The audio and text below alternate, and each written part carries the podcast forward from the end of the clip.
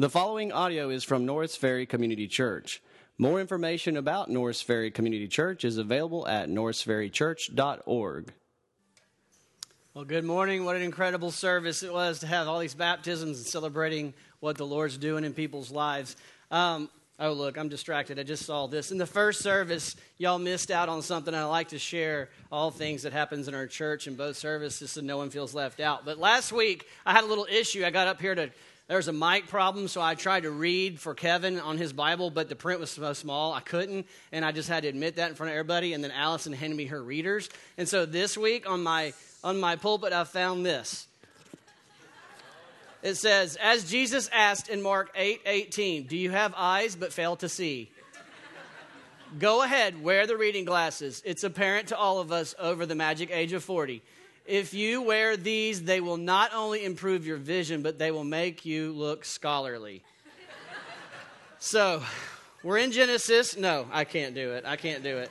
But I do. I did nail the person. I said, Marcy Spears, you did this. And she confessed. It was Marcy. So, I know it's distinguished, but I don't want y'all to feel less about yourself. So, I'm not going to wear them.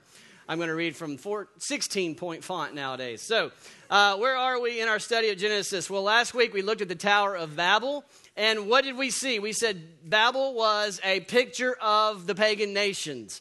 That we saw Noah's kids spread to all the nations, and then the author shows us a little insight to what all the nations are like. We see a picture of ourselves apart from Christ and the change that he makes in us. But what we saw was there were three characteristics of ourselves, of human nature self directing, self relying, and therefore self exalting that that's the human nature apart from the transformative work of Christ. We want to decide for ourselves what we're going to do, where we're going to go. We're self directing and we want to do what we feel like we are capable of doing, where we rely on our own strength, self reliance. And therefore, we build a name to ourselves. We are like the Babylonians, building a Tower of Babel, which was to make a name for themselves. And so we could all relate, if we're honest, with what we saw last week in that text. But I was thinking this week, uh, I guess I'm putting on some on the text something that's not there. I don't see this in the text.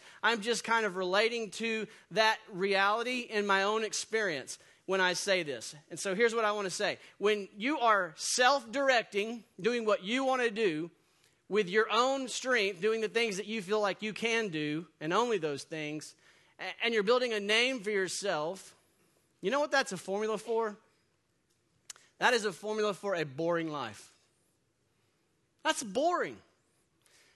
I mean, that may not be what Abram's experience was, but I'm putting him there because that's that's kind of how I feel. When I was in the business world uh, about seems like forever ago now, 20 over 20 years ago, I was self-directing my own life, deciding what I was going to do, when I was going to do it, how I was going to do it. I was going to do those things that I felt I could do in my own strength. I was going to get the CPA, CFP, Series 7, and all these designations. And I was making a great living. I was riding up that corporate ladder, and things were great.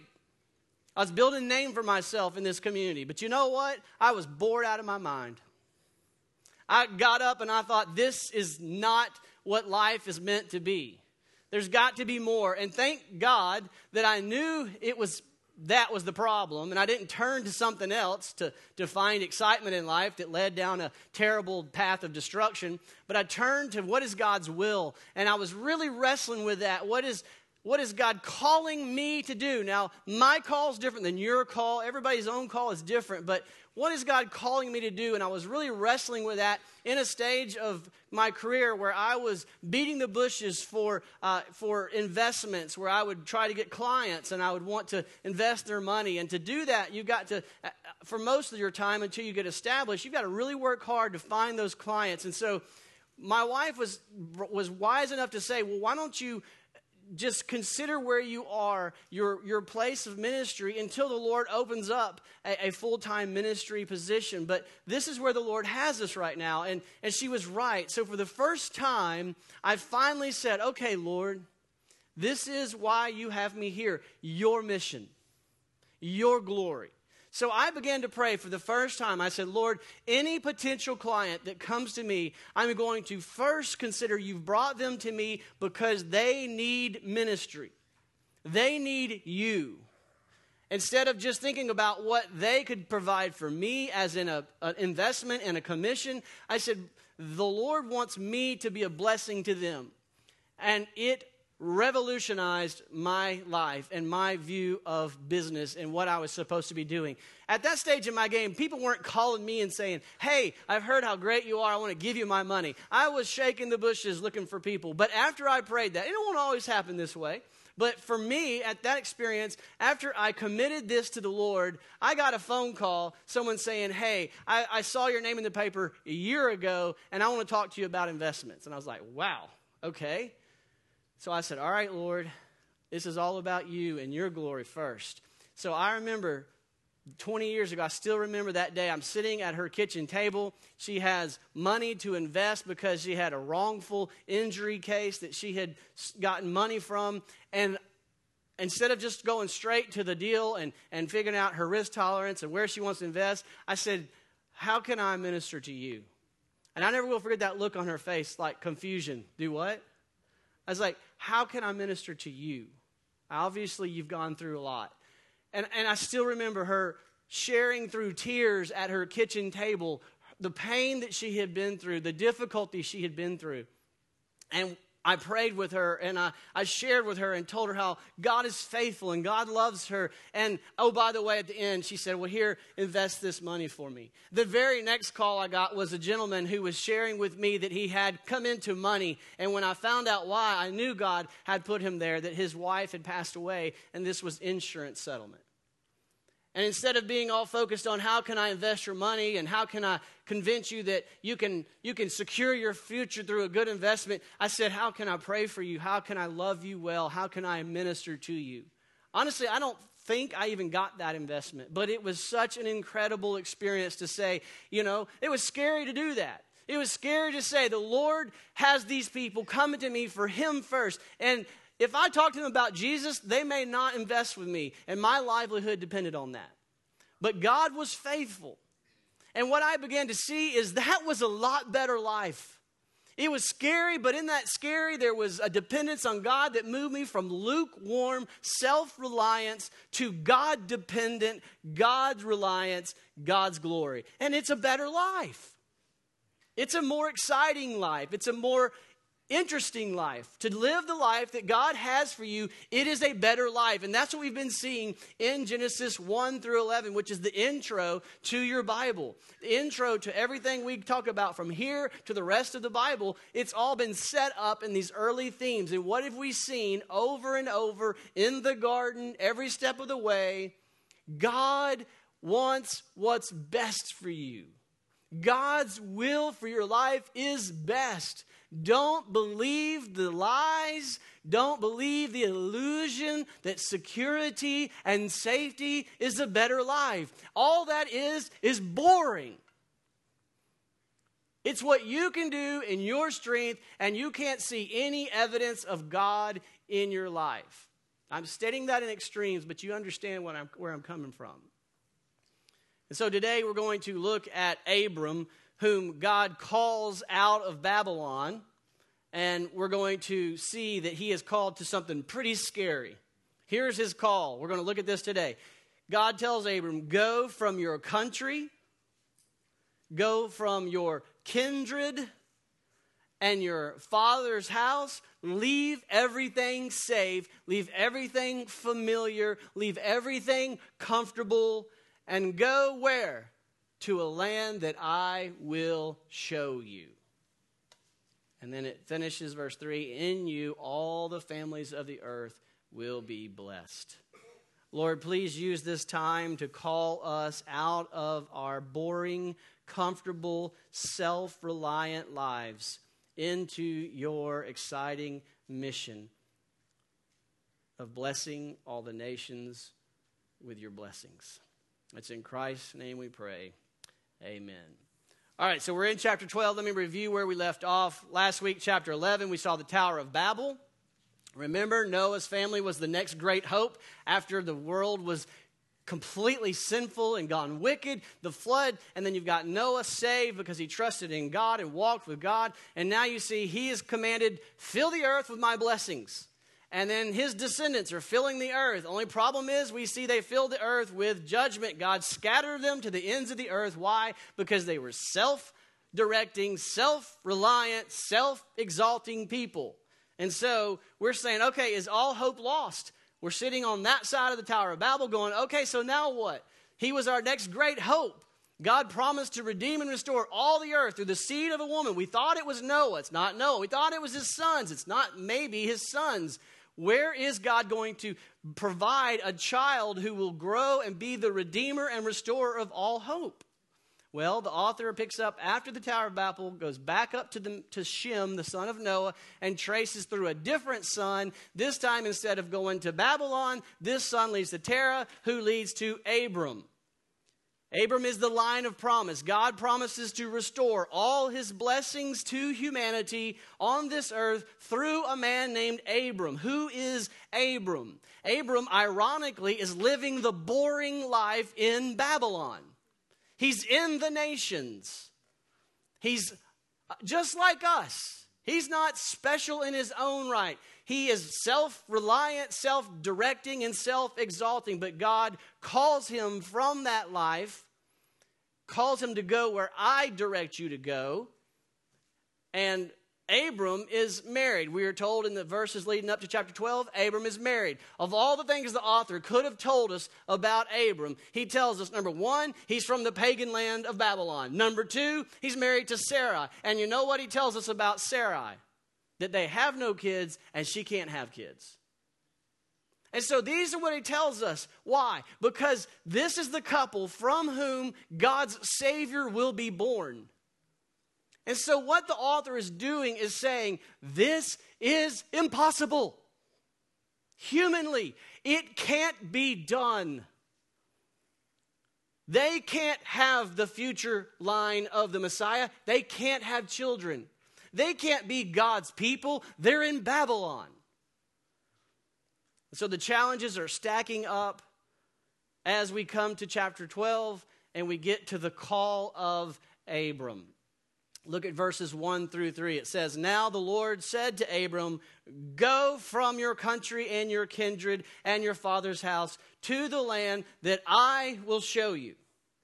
And I will make you a great nation, and I will bless you and make your name great, so that you will be a blessing. I will bless those who bless you, and in, in him who dishonors you, I will curse. And in you, all the families of the earth shall be blessed. Let's stop there and think about what's going on. I want to pull out two things from these three verses. We see a picture of salvation, and we see the plan of God's blessing.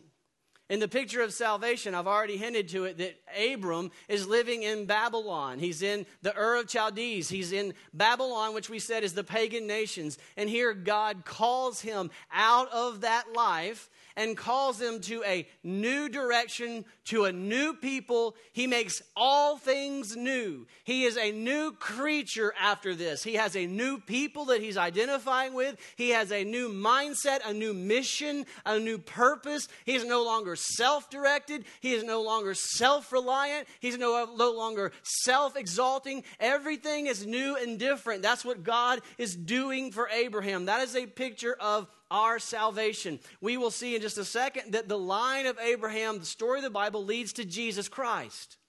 The gospel message is that Jesus Christ, God calls you through Jesus out of the pagan nations. The Bible teaches us all are born sinful. We're all born a part of the nations, and we need God to call us out of the nations. Do you know what you're called as the church? The Greek word for church is ekklesia. That literally means called out ones. God has called you out to faith in Christ. And upon faith in Christ, the Spirit of God takes over and He transforms your heart and He gives you new desires. He gives you desires to live where God tells you to go, to do what God says. He tells you to rely on the Spirit of God for the empowerment, for the calling that He has on your life, so that your life is now bent on bringing glory to God. That's what God does when He calls you to Christ. So, like Abraham, we see we are called out of the nations to trust in Christ for the impossible, to be saved. That's what these baptisms were testifying that they said over and over, I thought it was me, I thought it was me, and then I realized it's Christ alone. The impossible you were called to is that God can save you and you can't save yourself. When we turn to Christ in faith, we see the next aspect that we see in verses 1 through 3, and this is God's plan of blessing. Not only do we see a picture of personal salvation, but this text is, is the crux of your Bible. It's the fulcrum which everything turns. It's the foundation for all the stories. Over and over and over, the biblical authors will come back to this text, these three verses, and say, God is doing this because God promised Abraham he would do it in this covenant, God is coming to Abram and saying, It is clear you people can't do this. I'm going to do it for you. I'm going to be the blessing to all the nations, and I'm going to do it through your family in this land, through their descendants. There will be a blessing to all the nations. And so, what we see is God blessed Adam and Eve, saying, Be fruitful and fill the earth with my blessings, right? We saw that. And then they filled the earth with sin. Noah, he got off the boat, had an altar to God of worship, saying, I give you my life. And God says, Be fruitful and multiply, fill the earth with my blessings. What happened? The Tower of Babel shows us all the earth is filled with wickedness. And so God says, Abram, come here. I am going to do it through Abram. And this is the Abrahamic covenant. In this, he says to Abram, In you, Abram, I will bless all the families of the earth. So, once again, God is continuing his mission. If you hear nothing else today, if you've heard nothing else the last few weeks, I hope you can answer at the dinner table after you've talked about Pastor Tracy's glasses I hope you can say, What is the mission of God? To bless all the families of the earth with His glory. That's what He's doing. That's what you are here for. That's the mission over your life. That's the banner over your heart. That's the purpose of your job. That's the purpose of your parenting. That's the purpose of your friendships. That's the purpose of your neighbors. God wants you to join Him on mission to take His blessings to the ends of the earth, to every family on the earth. That's God's mission, and that should be your mission. So, these two truths personal salvation and God's mission how do they relate to one another? We see that personal salvation serves God's mission. God calls Abram out of the nations, and then he says, I'm going to bless you so that you can be a blessing back to the nations. That's why you have been saved if you have trusted in Christ. The reason God has called you to faith in Christ is He saved you in order to send you. He has blessed you in order to make you a blessing. That's why He did it. Has it been fuzzy for us to see in the scriptures? Absolutely not. It is crystal clear. Week after week, I'm like, do I just say the same thing again? Yep, say the same thing again. We are on mission to spread the glory of God to the ends of the earth. That's why we exist. So, how does Abram do? God says, Listen, I want you to go somewhere, but I'm not going to tell you up front where you're going. And by the way, I want you to leave your family. I want you to leave the comforts of your home. And I want to send you somewhere that I'm going to tell you later. How would you respond? How would you respond if you dared to ask God, Where would you like me to go? Anywhere. And he said, I want you to leave everything and I'm going to show you where. What would you say? What does Abram say? Let's look again at verses 1 through 3 as we look at Abram, how he responds to God's call to go wherever God tells him to go. Now the Lord said to Abram, Go from country and your kindred and your father's house to the land that I will show you. So God's going to determine his steps. By the way, when we were praying to God about planning this church, the first thing that happened was we dared ask God, Are you calling us to Cary North Carolina? Because there was a church talking through a friend saying, we think we want him to come to North Carolina. And so God forced us into a scary place to say, Lord, do you want us to leave everything? Leave our family, leave our friends, leave our home, leave our, our city and go? And so we we had to get on our knees and ask God that scary question. And then he said, No, I want you to plant in Shreveport, but I needed to uproot you. And then in verse 2, we see he says, I want you to be God reliant. He says, I will make you a great nation. Now, telling Abraham and Sarah they're going to have so many people that it'll be a great nation, they were barren and they had no kids. Clearly, this was something that only God can do. Can you imagine what that would be like for them? Is there anything in your life that you can say, this cannot be explained except for God? It's scary to live out there in faith. It's scary to go where God tells you to go because He tells you to go places that you're not sure you can do it. And that's where He wants you to live. But that's exciting also. Because you go from lukewarm, I don't need God. What am I supposed to do? Just have another cute little devotional to God, I need you. Imagine what we felt. Start a church that's high commitment in this part of town and tell everyone they're going to have to be in a small group and they're going to have to serve the body of Christ. I'm so sure big time business owners are going to take trash out and change filters, and doctors are going to be working on our building. I'm so sure. And that's exactly what God's doing. God delivers on his promises. So he says, Be God directing. Let me tell you where you're going to go. Be God reliant. Only I can make you a great nation. And finally, be God exalting. We see in verse 3 I will bless you. I will bless those who dis- bless you. I will curse those who curse you. In all the families of the earth they shall be blessed because God says, I will honor my own name. But notice in that he says, I will bless you so that you will be a blessing. God says, I will bless you so that you will be a blessing. Do you have so that written over your life? Every blessing God has given you is so that you will use it on mission for His glory. He has blessed you to bless others and that doesn't mean just to be nice, it means to spread the glory of God because that's his mission.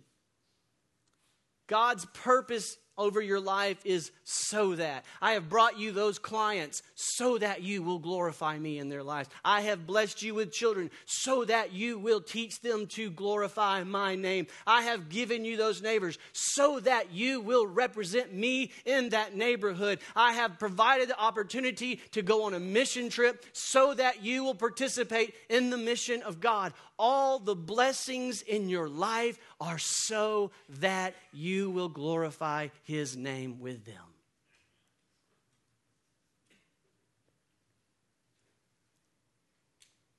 It's complicated to look at Abram's response in verse 4.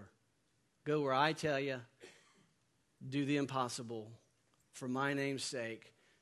Verse 4 says, So Abraham, what does it say? Went.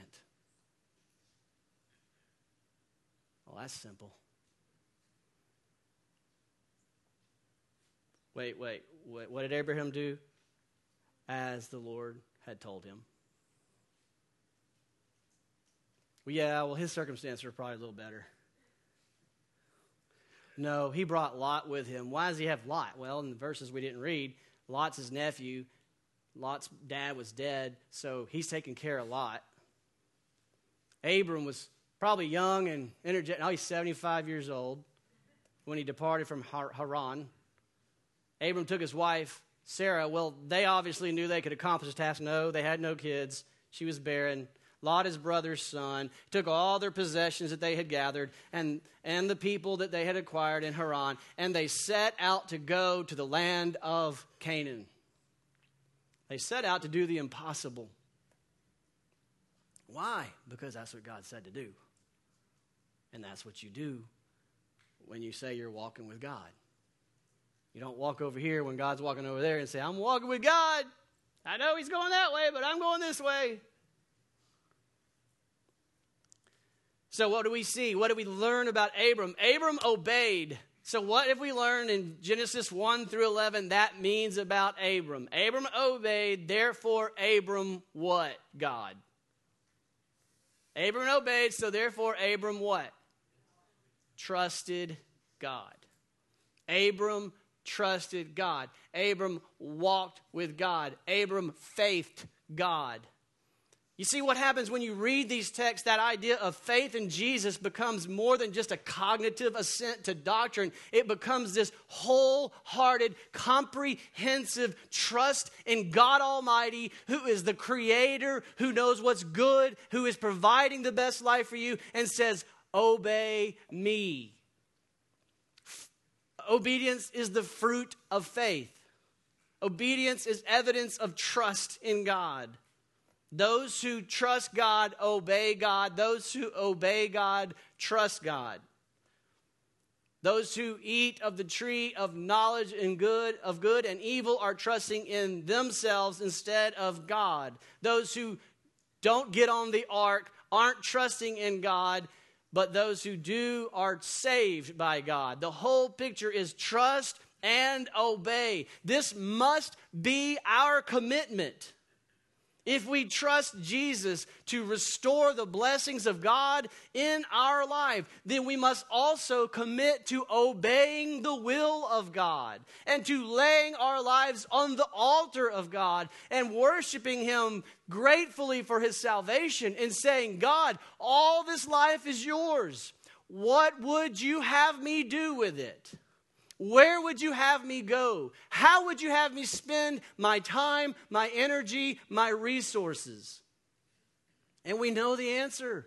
If you've been reading the Bible with us, you know the answer. According to his mission of taking his blessings to all the families of the earth through Jesus Christ.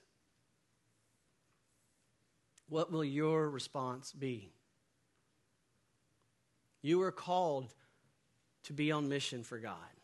That's why you exist. If you have been called out of the nations to trust in Christ, then you've been called to be on mission. It's not just the missionaries that go to Africa, it's every single person who has been saved. You have been saved in order to be sent, you have been blessed in order to be a blessing. You are called to pray for God's mission of extending His grace to the ends of the earth. You are called to pay for God's mission, funding taking the gospel to the ends of the earth. You are called to participate in God's mission, to go when you have opportunities where the Lord tells you to go, you go. You are a missionary if you have been saved by faith in Jesus Christ. I feel very strongly that God is challenging Norris Ferry Church to enter into covenant with God, and I'm calling it a covenant of full surrender. To stop being self determining, self reliant, self exalting, self sufficient, independent people. God says, lay your life on the altar, and I want you to say, Anywhere you call me, Lord, I will go. And you will come alive when you have the courage to trust God that much. It's not a boring existence. It's not easy, but it's not boring. And I believe our culture is bored out of their mind. Just bored. All we do is look at the silly phone. We got everything we ever needed. We've reached our dreams. Now what? Just do it more? No, God has an incredible purpose for your life. He wants you to sign up to say, I will go anywhere you tell me to go because you are faithful. What an exciting call on your life. Every day you meet a person, it is significant. Every patient that you have, God brought them to you for His name's sake. Every child you touch their life, you are there to impress them with the thumbprint of Jesus. There is no insignificant, meaningless minute in your life. It is all to the glory of God. And you are uniquely shaped and positioned for what God wants you to do. Don't compare yourself to anyone. You have a struggle, you struggle with something. Guess what? God has allowed that struggle because there are other people that God's going to use that to bring you into their life and say, Let me tell you about my struggle, but let me tell you how Jesus ministers to me in that struggle. You have an experience that you say, man, there's nothing good that come from that. Let me tell you, God says, I want to use that experience to uniquely equip you for the glory of God. God is calling us to stop saying our will and say His will, to stop saying our strength and to say His strength, so that we will stop being for our glory and for His glory. And we need to begin to take steps to view everything that we have in light of God's mission of making disciples of all nations. How is God going to use you? Finally, very briefly, we see a very encouraging note and a seemingly unimportant few verses. Verses 5 through 9, we record, we see the author record that Abram goes into this land that is now considered the promised land. It says, when they came to the land of Canaan, remember that's Ham's descendants, Canaan. They're the pagan nations now living in this specific area, which we now know in our geography as Israel. It's the land of Canaan. Abram passed through the land to the place of Shechem to the oak of Moreh. At that time, the Canaanites were in the land. And then the Lord appeared to Abram and said, To your offspring, I will give this land. That's why it's called the promised land. God promised to give Abram's offspring that land. So he built an altar there to the Lord. So the first mention was Shechem. Then from there, verse 8, from there he moved to the hill country east of Bethel. And it says that he settled in between Bethel and Ai. And there he built an altar there and he called upon the name of the Lord. And then he journeyed on to the Negev. And you say, okay, what is the big deal about Shechem, Bethel, and Ai, and Negev? And at first it's like, I don't really know. But what scholars point out is that throughout the rest of the Bible, the narratives, the author shapes the narratives very similar. When you read about Jacob, Jacob is called out of the nations to the promised land, and he visits and has an altar at Shechem between Bethel and Ai and in the Negev. And then you see Joshua entering to conquer the promised land. And the author intentionally records that he conquers Shechem between Bethel and Ai and into the region of Negev. What is he doing? What is the author showing you? The author is showing you that God did it for Abram, God did it for Jacob, God did it for Joshua, and God's going to do it for you. He's faithful generation after generation after generation. When he makes a promise, he keeps it. He's on a mission and nothing will stop him. And you have a choice. Will you align your life with his unstoppable mission and trust him and live for that purpose? and know that He will do for you what He did for Joshua, what He did for Jacob, what He did for Abram, what He has always done. He will be faithful to you you can trust Him. That's the point for us today. God is trustworthy. So just ask Him, What do you want from me? For most of you, it won't be a new location. It'll be I want you to start thinking this way. That person, that client, that patient, that student, that child, that neighbor is your mission field. Bless them in the name of Jesus. Bless them with the glory of God. Tell them that Jesus will bring redemption and restoration. Don't limit yourself don't cop out. The message over and over is it's only an illusion, it's not the better life. The better life is living out their steps of faith, trusting God to the glory of God. Let's pray. Father God in heaven, we praise you.